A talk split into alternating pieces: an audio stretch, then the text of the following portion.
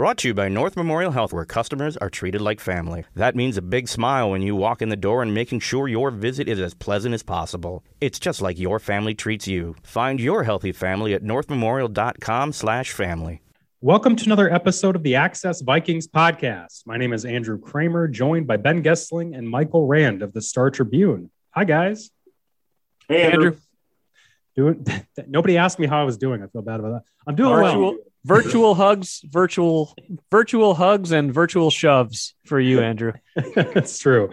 Um, I'm doing pretty well. Thank, thank you for asking. I did. I did. Um, I didn't get the booster shot like Mike Zimmer opened up his press conference by saying today that he got the the Moderna booster shot or something like that.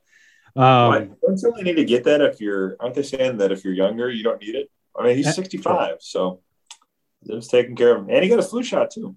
So that's true. All the medical histories, he's he's uh, quick to put that out there in the times of COVID and trying to get his players vaccinated.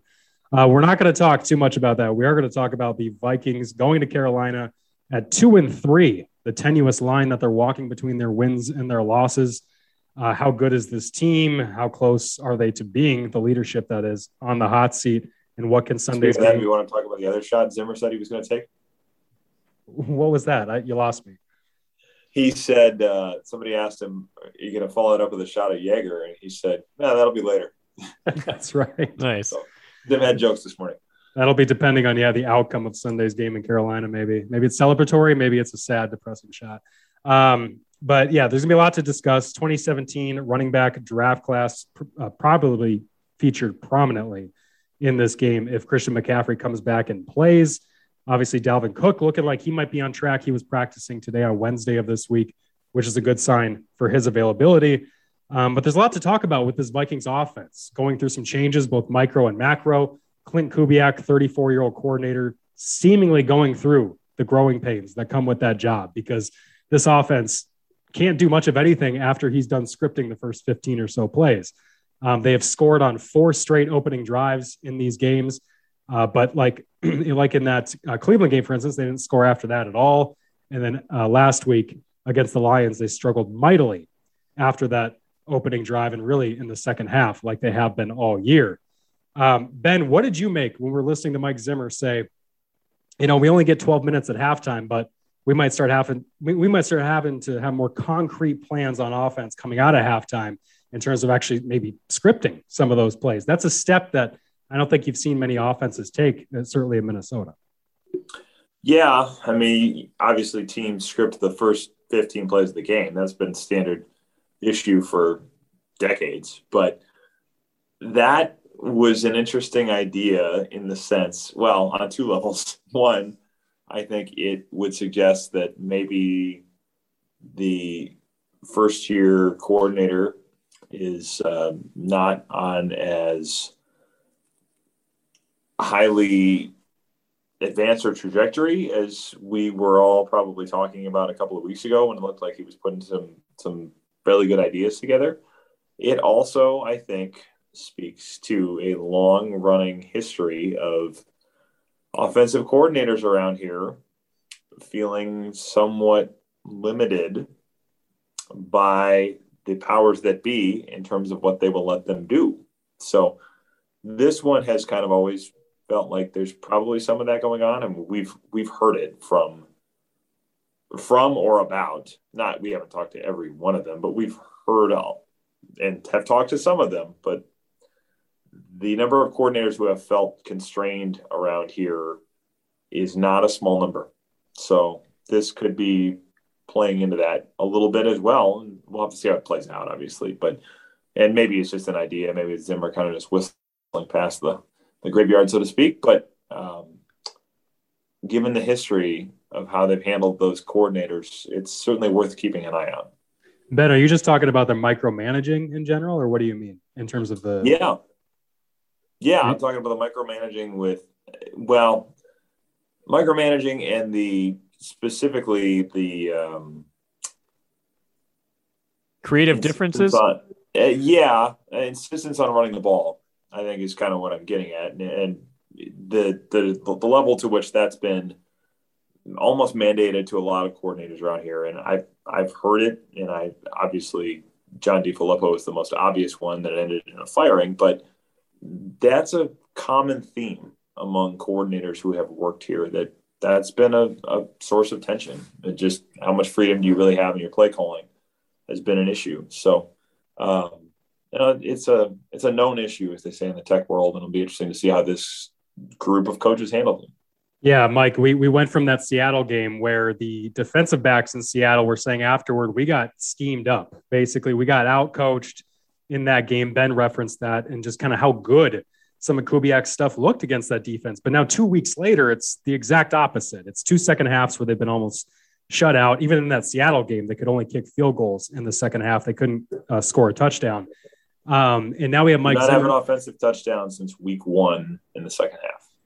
Woof. Yeah. Now and now you've got Mike Zimmer saying that we basically went ahead and did our own self scouting of our own offense a week earlier than we would have, because typically you wait till the bye week when you have extra time to do that kind of stuff, just to figure out on our own offense what are our tendencies, what are we doing wrong, all these questions that they wanted answered. Because I think Zimmer said we needed to figure this stuff out quickly and they couldn't afford to wait one more week and have one more slow offensive performance in the second half that could lead to a potential loss in Carolina. So, with all that said, Mike, how does it make you feel when you see that offense? And what have you thought when you've seen that offense go from the way they were looking in that Seattle game to these past two weeks to what we're hearing now? I think it's it's it's complicated. It's it's got some layers to it. I think Ben was on the right track. I mean, we can't forget that this is the sixth different offensive coordinator in the last six years. I don't care how much continuity there potentially was from Stefanski to Gary Kubiak to now Clint Kubiak. You know, there's there's going to be differences in, in all those guys, especially with a, a first year play caller like this. So I'm I'm sure there's some, you know, kind of Zimmer adjusting to Clint Kubiak and Clint Kubiak adjusting to what Mike Zimmer wants. I think there's also this notion that I think some of the the failure rate you're seeing from the Vikings is because of penalties. They get any it feels like any drive where they get any kind of setback puts them into this mode where they're just trying to survive the survive the next three downs and, and punt it away with better field position. Now maybe that's not every drive, but it does feel like if they get behind the sticks, they're just they're just in this mode where oh well this drive this drive can't possibly succeed. And you know that that that's that's problematic. And i think that shows up in an interesting stat i saw um, aaron, aaron schatz from football outsiders tweet out today which was failed completions. I had never seen this stat before but there's this idea of failed completions which are receptions that stop short of a successful play. And the quarterback leaders which is not a leaderboard you want to be at the top of in this league uh, Mac Jones is number one, Matt Ryan is number two, and Kirk Cousins is number three with 40 failed completions. And I asked Aaron, you know, what is a failed completion? He says, um, a successful completion is one that gets at least 45% of the needed yards on first down, 60% on second down, or 100% on third or fourth down. So I think what you're seeing is an offense that gets into this kind of conservative mode. And I think, you know, Clint Kubiak's kind of playing in this, you know, running plays that maybe are are succeeding in a certain way, but they're not obtaining the objective of keeping drives going. And I think you're seeing a lot of that play out on the field, especially in the last few weeks. Well, that to me sounds, Mike and, and, Ben, that, that sounds to me like a quarterback throwing short of the sticks, right? That sounds to me like a lot of what we've seen with Kirk. And Ben, how much does that just sound like a Kirk Cousins offense? Because we have seen that at points where he will take that yeah. underneath option quite a bit. Yeah. I mean, he talks a lot about I go where my, where my reads take me. And when teams are focused on taking away Justin Jefferson and Adam Thielen, your reads are probably not going to take you in that direction an awful lot, which – we can have a conversation about should you say i'm going to give my guy a chance even if he's in tight coverage. I mean i'm assuming if it's a single if they're singled up which we may see some of on sunday given how much single high stuff and, and how much man coverage the panthers play. But if they're singled up do i give my guy a chance or do i still go somewhere else? I, I mean some of it i think is bracketed stuff. That's what we saw certainly some last week with Justin Jefferson against the Lions. But when you have those two receivers, I think one way or the other, whether it's Cousins trusting them or scheming a way for them to get open, you have to get the ball in their hands more than they have been able to do in the last couple of weeks in the second half. I mean, Adam Thielen didn't have a catch in that game until the last drive. He had a drop and he had one called back by a penalty, but did not get on the score sheet as far as having a catch until the, the two minute drill. And Justin Jefferson only had two in the second half after going over 100 yards in the first half. So uh, the, the Lions did some things to take him away. And Thielen, I think, was kind of in the same boat there. But I think they have to figure out something between the play calling and between Cousins trusting them maybe a little bit more to to make some things happen. And we have heard Cousins talk about, you know, on a couple of these interceptions or deep balls he's thrown, he said, I knew we needed to make a play, so I figured it was a good time to take a chance. So that that is factoring into his thought process at some point. It's just a question of should it be factoring in earlier or more often.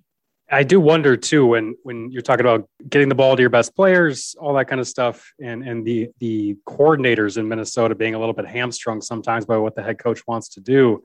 Um, it made me think of Clint Kubiak getting asked, I think it was a couple weeks ago, why do you run so much on second and long? Like the Vikings, they have one of the most balanced offenses when you look at it on second and long. I think it's right up there with some similar minded head coaches and coordinators in terms of throwing and running balance when you're facing that second and long. And Clint Kubiak said, it's just trying to get the ball to our best player. Dalvin's one of our best players, just trying to find plays you think are going to work.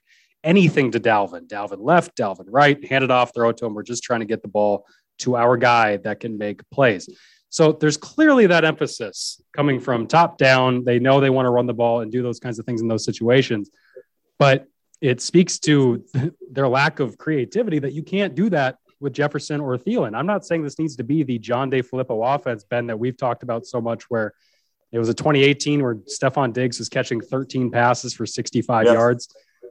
That your running game doesn't need to be farmed out to the passing game quite to that extent. But how much of this is the play calling and how much of this is the quarterback, I think is a fair question when it comes to just not trusting those windows, not forcing the ball. Ben, there was that play against the um, against the Lions early on. Jefferson caught the 37 yarder. I don't even think he was really open. Kirk no. just put it up there and Justin made it happen. I mean, those are the kind of things you're talking about, right? Where you just got to yeah. trust him and just put it up there.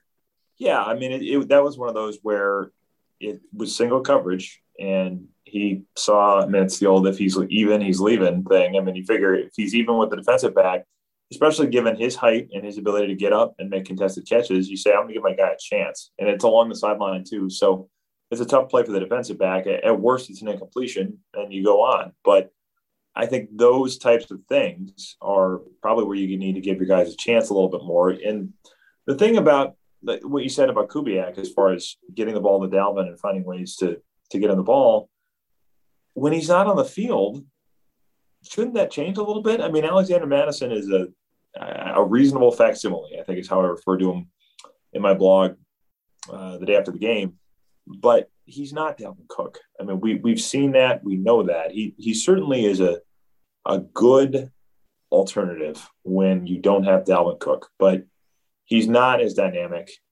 as Dalvin Cook is. And I think we've we've been through this enough times now when Dalvin Cook hasn't been on the field to know that. So you, you sort of wonder, well, how much does this philosophy that you that you like that you base on Dalvin Cook need to change when it's not Dalvin Cook out there? And Ben, you had mentioned too in that post that Alexander Mattison is the only other player next to Derrick Henry. Is that right? Yeah. To have multiple games of 30 plus touches? Yep. Yeah, he is. This season he is. And that's obviously with Dalvin Cook not being healthy. I think Dalvin had four of those last year that was either first or second in the league. I think at one point he was first, and then Henry probably passed him up late in the season. And obviously, you're going to get more of those as a running back when you're winning games and you're being asked to kind of be the closer.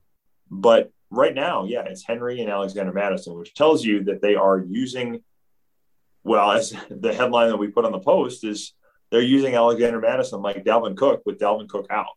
So it's, I mean, to some degree you can, because I, I do think he's a he's a good running back. I think he's been certainly serviceable, and you can you can turn to him when you need him to do that. But should it be that much plug and play? on offense when Dalvin's out? I, I, that's the question I have. How much do you need to sort of have a little more nuance in your philosophy based on the personnel that you have or you don't have? I don't know if RB wins or a stat, Ben, but uh, two and zero when Mattison starts, zero and three when uh, when Cook's the guy this year. Yeah, I mean, if we're going to do offensive line wins, then I I guess we can probably hear an argument for running back wins. Mike, are you as frustrated as uh, Twitter.com seems to be about not stepping on the gas on offense the way that they really didn't uh, against the Lions?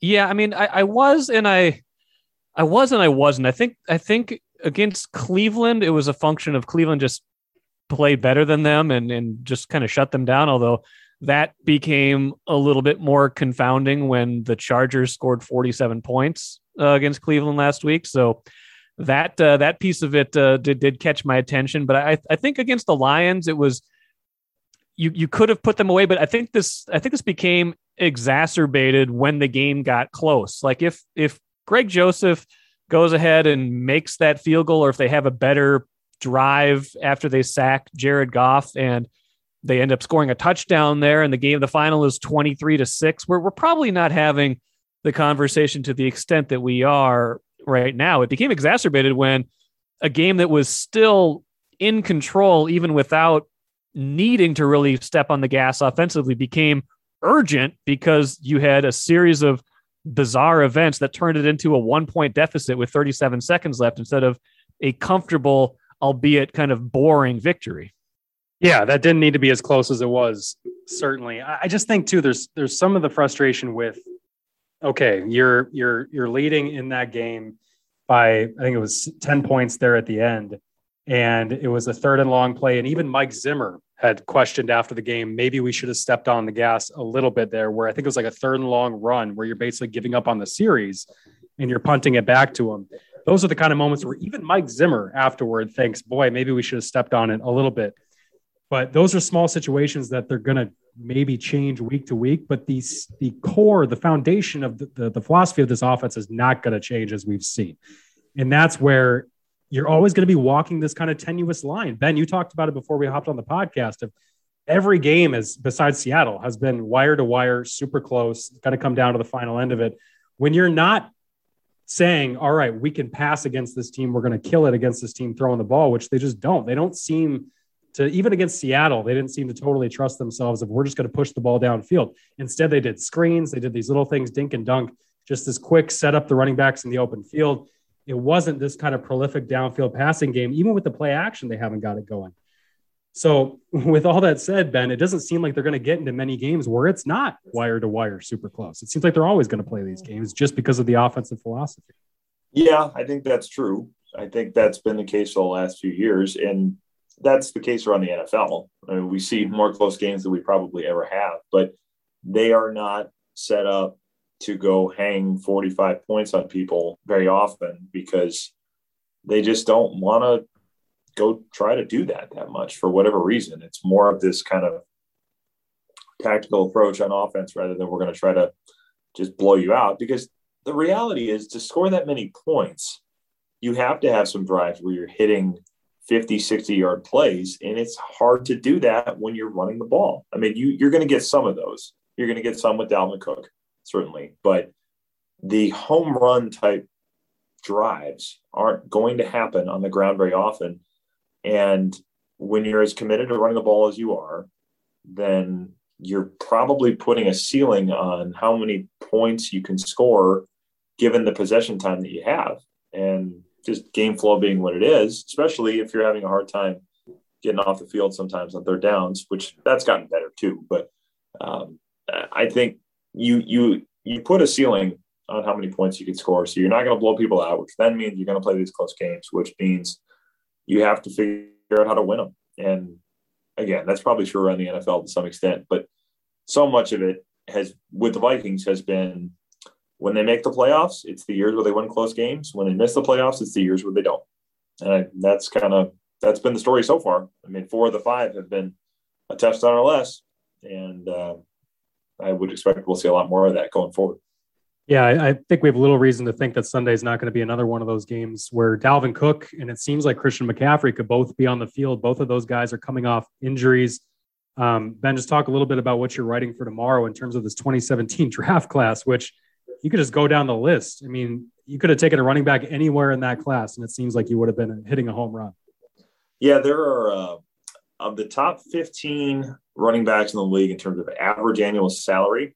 Uh, I believe seven of them are in that class right now. So you have Christian McCaffrey is number one, uh, Alvin Kamara is number two, Dalvin Cook's number four, Joe Mixon and Aaron Jones, I think, are tied for seventh. And then you have uh, Tarik Cohen, I think, is 14th. I'm missing one. Kareem Hunt, I think, is 12th. I think it's Kareem Hunt's 12th, Tarik Cohen's 14th, and um, Chris Carson from Seattle is 16th. So, of the top, yeah, 16, I think it is. The, the, seven of them are in that class, and maybe that's just the, the state of it with the running back position right now. But there's probably also a lot of those years where you don't have running backs that are worth paying, and that doesn't even include the top drafted guy in that class, which is Leonard Fournette, who went fourth overall. He's still kicking around down in uh, in Tampa, but uh, yeah, all the guys that have gotten paid were drafted after him.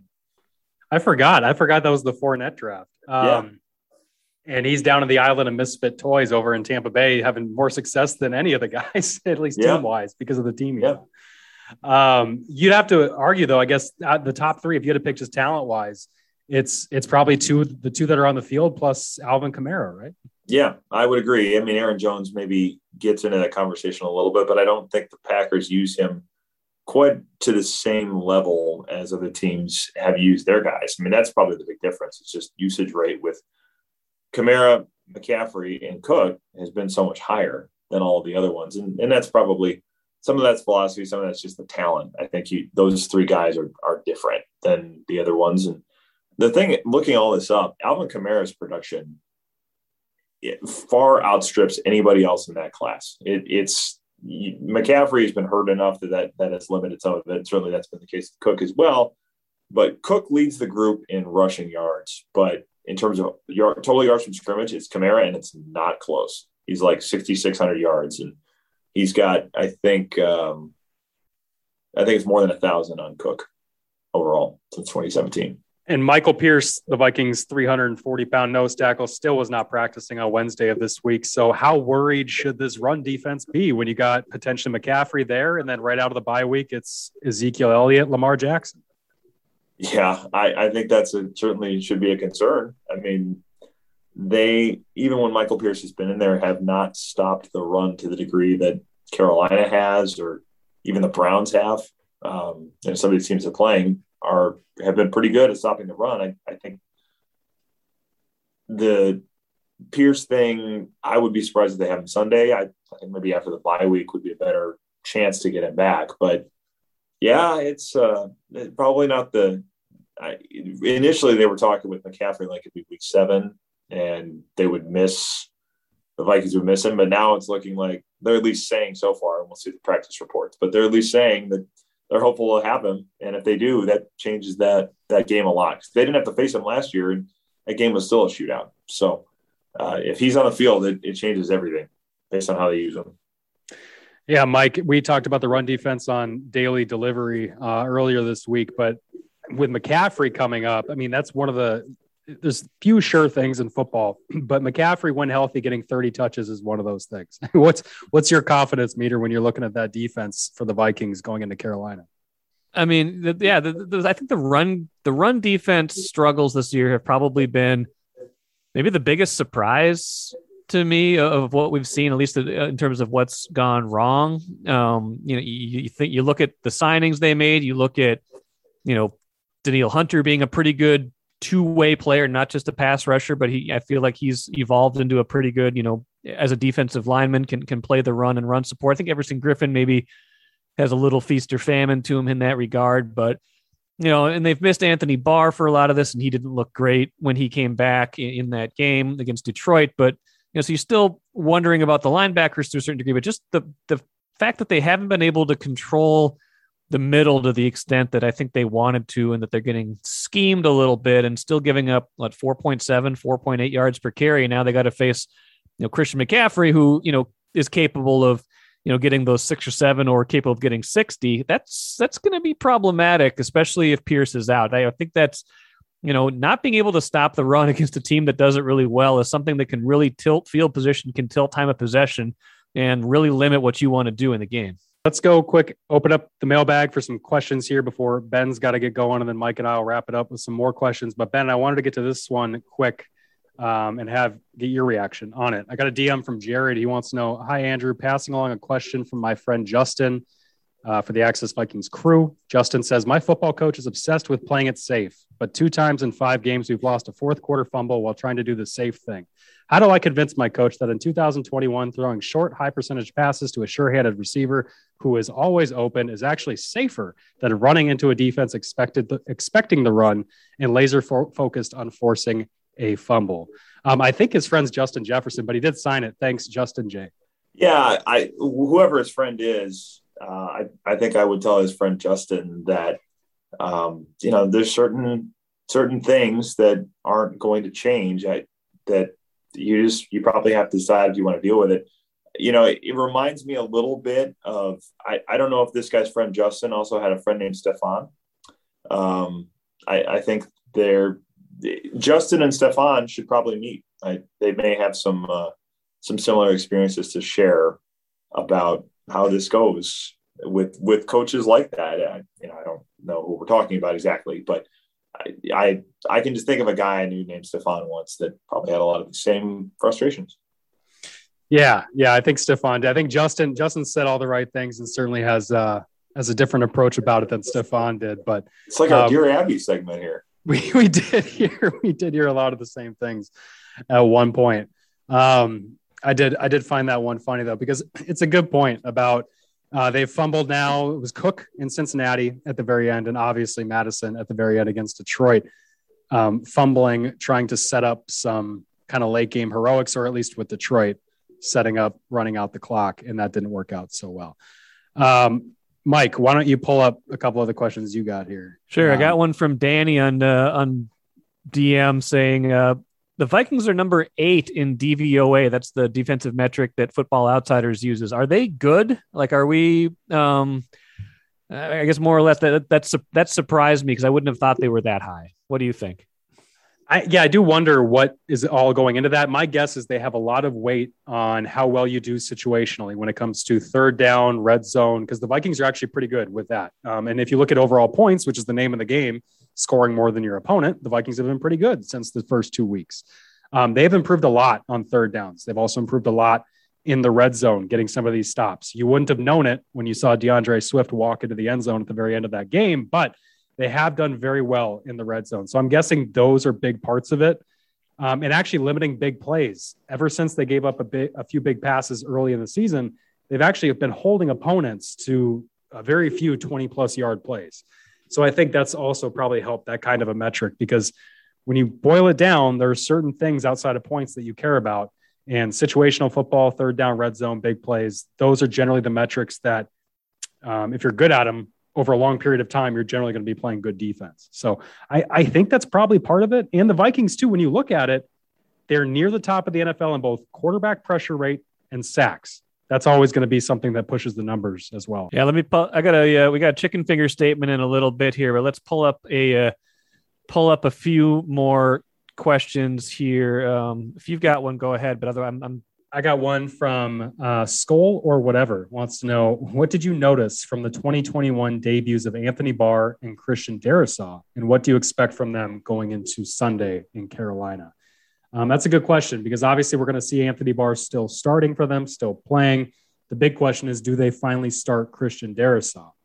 Um, I would actually be surprised if we don't see him play more against the Panthers. I don't know if that means he's going to start, but I do expect him to play more than the four series that he got um, against the Lions. And it does speak to where they think still about these tackles when that when they needed to win the game against Detroit, when they when Detroit was coming back and the offense is going back out there needing to actually push the ball, um, they put Rashod Hill back out there. I do think they believe Rashod Hill is still the best option for them to start and win games, but to me that clock is ticking and it ticks faster and faster the more you see Rashod get beat for a sack like he did in that game against the Lions, and you did not see those kinds of issues with Christian Darrisaw when he was in the game. We have not seen Christian get tested a whole lot. When he was in there, those plays were very friendly to him. There were play action bootlegs. There were things that were getting Kirk on the move and away from him. Um, we have seen Rashod put in far less friendly situations. So I do think that plays into it as well. But after Sunday and how those reps broke down, if you're the coaching staff, you got to be thinking, boy, we we want to get this kid in there full time as soon as possible because I think the upside is so much uh, stronger with him. Certainly as a first round pick, both physically, how talented he is. We heard Andre Patterson, the defensive coordinator, got asked about Darrisaw today, just practicing against him, and he had mentioned just you know strong hands, quick feet for a big man, all the talent that makes you a first round pick. The more comfortable you get, the more that talent starts to show up in practices, the more it'll show up in games. So I could see them getting Darrisaw more involved in this game on Sunday going into the bye week. Um, and I could also see them having a quick leash that if, if he goes out there and struggles, I could see them pulling him quickly and putting Rashod back out there. But we do know Barr is going to be out there for sure. And, and I, I think Barr, Mike, I told it to you on daily delivery, but he was very slow at the end of that game. I think yeah. if you're if you're the Vikings, you're looking for his conditioning and and um, him to pick up a little bit more. Yeah, absolutely. And I think the Darrisaw Hill thing will be interesting to watch just because there's so many, there's so much riding on Darrisaw being good and being good pretty quick. I mean, we, we've seen enough of Rashod Hill to know what his limitations are, even if they feel good about some of the things he does. Like, I don't think this, this season doesn't go very far if, if Darrisaw doesn't play 80 to 90% of the snaps pretty soon and done and, and play them well. Um, yeah. I, got a question. oh, go ahead. I got a question here from at Grumpy Sicilian. Great Twitter handle. I think the name is Pasquale Di Fulco. The spirited debate with my Skol brothers. We have the best case scenario where the Vikings finish nine and eight, but can easily be five and twelve or worse. What do you guys got? Should we cue Jim Mora's playoffs screed, or is there legit hope for this year's team where every week someone else seems to bleep the bed? um, yeah, that's, that is a good question because we like to go down the list and do the whole win loss win loss thing with the rest of the schedule but how you view all these teams changes every week. Uh, how we viewed the steelers at the start of the season was so different than how you're viewing them right now in that december trip when pittsburgh comes to us bank stadium. Um, with that said I, I think this team is still what i viewed it after the first two weeks which is they're going to play up to their opponents and they're going to play down to their opponents. And i think that stems from the coaching staff where when you face a Detroit, whom you should be able to throw the ball all over the yard against, and you don't, um, that stems from the coaching staff, lack of trust in the offense, being conservative, all those things. That is going to keep you closer to these inferior opponents in these games. Um, however, it's going to keep you in games when you play a fast and, and young defense like Carolina, who can take the ball away as much as they've taken it away in some of these games, holding opponents to 4.8 yards per play. Only Buffalo has a stingier defense. That's going to keep you in those games because you're not taking risks. You're not turning the ball over as much theoretically. Um, so to me, it, a lot of these are going to be coin flips. A lot of them are just going to be when does Greg Joseph hit a big kick at the end? Does Kirk Cousins not turn it over? Do, does the defense get a big stop? Like we're going to be kind of clutching or you know sitting on the edge of your seat on all these games because of how they play and also how talented they are. There's a lot of talent on this team, and right now it's it's somewhat healthy. And if you're the Vikings, knock on wood, I think they can be in most of these games. It's just I haven't seen enough from them when it comes to the fourth quarter, second half to think, yeah, boy, they should win those games. Because I don't know. I don't think how do you keep up with Dallas? How do you keep up with Baltimore when if Lamar Jackson's throwing for 400 yards or whatever, like he threw the other night? How do you keep up with that? And that's where I don't think they deserve the benefit of the doubt. And I do think this team looks more like a, a 500 or losing team. What do you think, Mike? I agree. And I think, you know, everything you said is spot on. And I think, you know, even though our views of teams can evolve as the season goes on, I think just the, the sheer nature of the schedule that they are going to be up against the rest of the year. I mean, I saw that Tankathon is a site that puts together strength of schedule. Like their remaining strength of schedule is the hardest in the league, and it's by a large margin. Like they're it's it's not it's not pretty. Like now, obviously, like some of the other teams in their division also are in that boat because a lot of them play the same teams, but you know, like for them to make up ground and get beyond, you know, two and three to even get to the point where they're nine and eight, they're going to have to beat a lot of good teams and beat a lot of good teams in close games, which means beating teams that know how to win in those situations that the Vikings might struggle in from time to time. So their margin is thin. It would have been 10 times thinner had they not managed to undo everything in the last 37 seconds of that Lions game. But just the nature of the rest of their schedule makes me think seven and ten is far more likely than nine and eight. Kalen wants to know Do you think the offensive play calling gets more aggressive after all the negative criticism this week? If not, does Mike Zimmer make it to the end of the season? Um, I, I think the call, play calling is going to be whatever Mike Zimmer wants it to be, just so Clint Kubiak makes it to the end of the season. I think Clint Kubiak knows better than to deviate from whatever Mike Zimmer wants, which means I don't see the offensive play calling getting more aggressive. Um, Mike, I don't know if you see anything different, but I just I think this this team has a clear identity. Mike Zimmer has a clear identity on offense, regardless of what their personnel is in the offensive line. They know they want to run the football. They know they want to put it in Dalvin Cook's hands. It's just a matter of how do they get creative in doing that. So I, I really don't think this is going to change much. And they've shown that even when Dalvin Cook's not there, they're going to give Alexander Mattison those 30 touches and do the exact same thing. Yeah, I mean, I feel like there's there's a lot to a lot to unpack there. I mean, I feel like jobs certainly are at at stake this season. Um, I yeah, I don't know if if they're necessarily going to get more aggressive, but I think they should. And I think it's you know, as with anything, it's a balancing act. And I do think Zimmer maybe subconsciously sometimes wants his defense to to be the the glory side of the ball. And so if it's a, a close game, he's not going to, you know, try to put it away offensively. He's going to play it more conservative and trust that his defense is going to make the play in the end to win the game, not the offense is going to make the play to win the game. And I think that was probably the source of whatever tension existed in that post game moment between him and, and Kirk Cousins, if there was tension there at all. I think it was, if you can read anything into it, it was Kirk Cousins saying, You like that, and saying, let me go win you the game. Don't just trust me to not lose you the game. Uh, and I just I just won you this game that we almost gave away. So I would like to see them open it up a little bit. I think there's room for balance because I do think you know statistically and you know in other metrics they they they are maybe they have the potential to be an above average offense and an above average defense. So you, you don't go all in on one side of the ball, but being more aggressive is certainly something they're going to have to do because I don't think they can just flat out win games by being conservative. I don't think their defense is quite that good. Yeah, Mike, that's a good segue to this question. You bring up the ending with Mike and Kirk, and that you like that. Kevin would like to know: Do you, in fact, actually like that?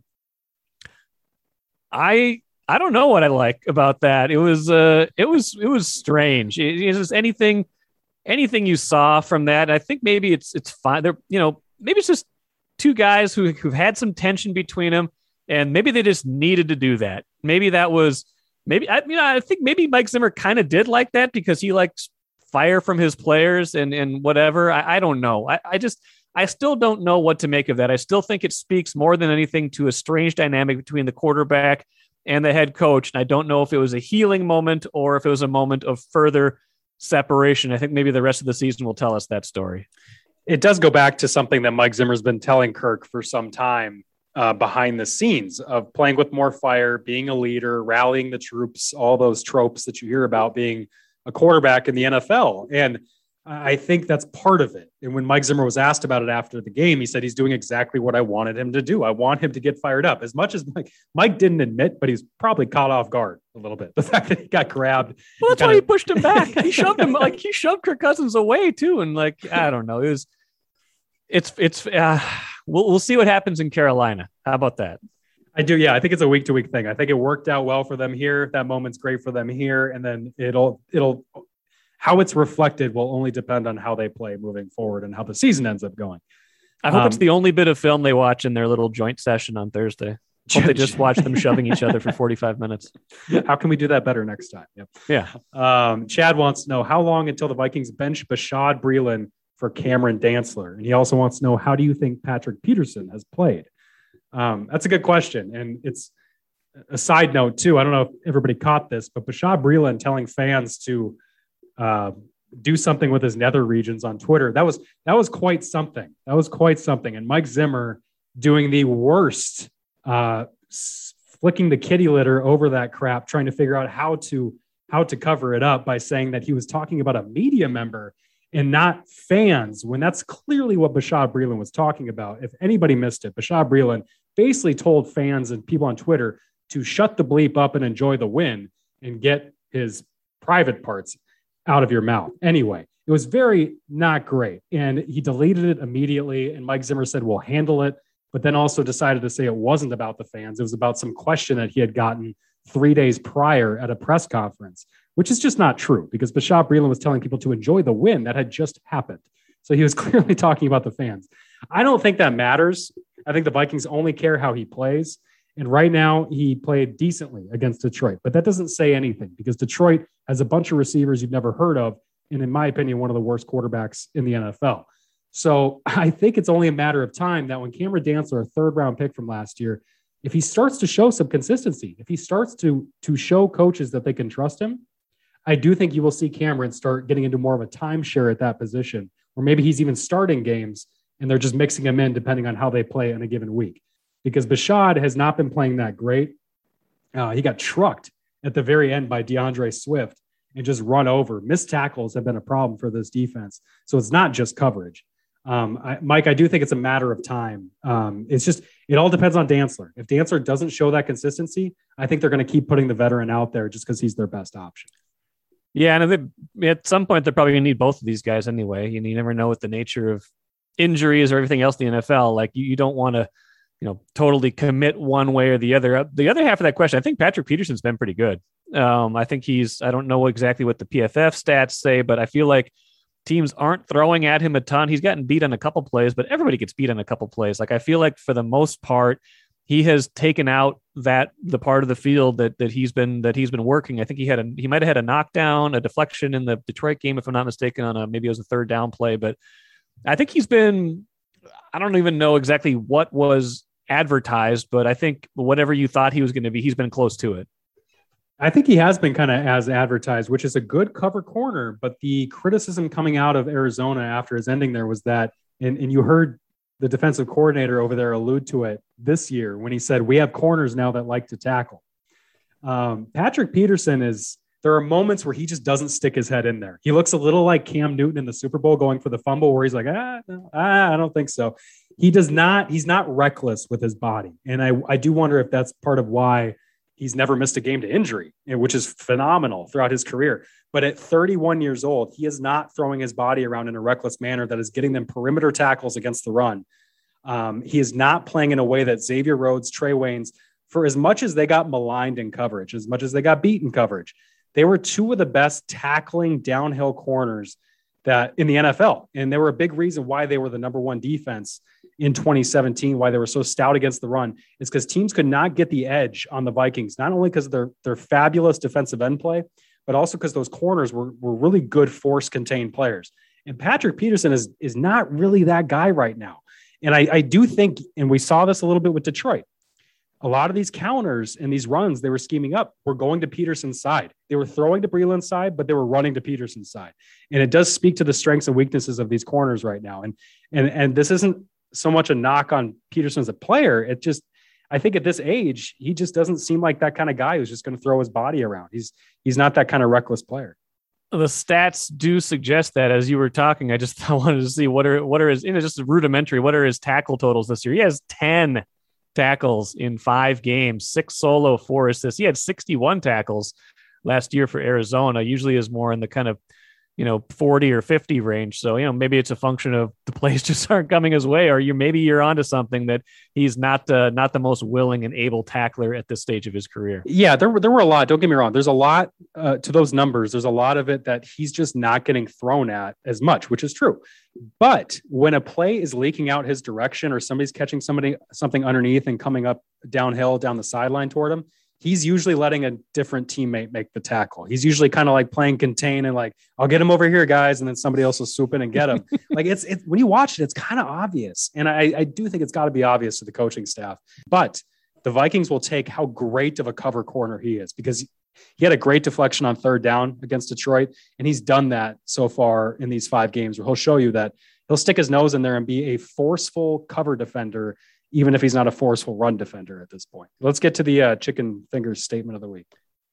Was did he did he send a statement under your question? I didn't see it for sure. Oh no, did did we? I I didn't actually see one. I only know he, that he replied to something I wrote, so I'm gonna I'll, I'll, use that as the statement of the week. He said okay. Kirk Kirk Cousins is only responsible for hitting the receivers when and where they are open. If a play is called that's too short, that's not Kirk's fault. If a receiver breaks off his route too early, that's not Kirk's fault parentheses to be read in Jerry Burns. That's not Bob Schnelker's fault voice. that, oh, that isn't that isn't Kirk's fault. I, that does that does. I mean, it strikes a note because we've seen it, right? We've seen that Kirk's kind of got this roboticness to him, and that goes back to what we just talked about with Mike Zimmer, wanting to get him to play with more fire, more passion, more energy, because he walks into a lot of this stuff as just kind of like football robot, and and we've we've seen it over and over. Kirktron 3000. We'll see which one shows up on uh, on Sunday. we will, we will, because the last they played the Panthers last year and it didn't go too well. I think it was two fumble returns for a touchdown or something like that, or I can't remember. It it it did not go very well, and then they almost lost that game until they didn't. But we will be in Charlotte to break that down for you guys uh, from Bank of America Stadium. Please check out the Access Vikings podcast and all of our work at StarTribune.com. Maybe you should get off the podcast.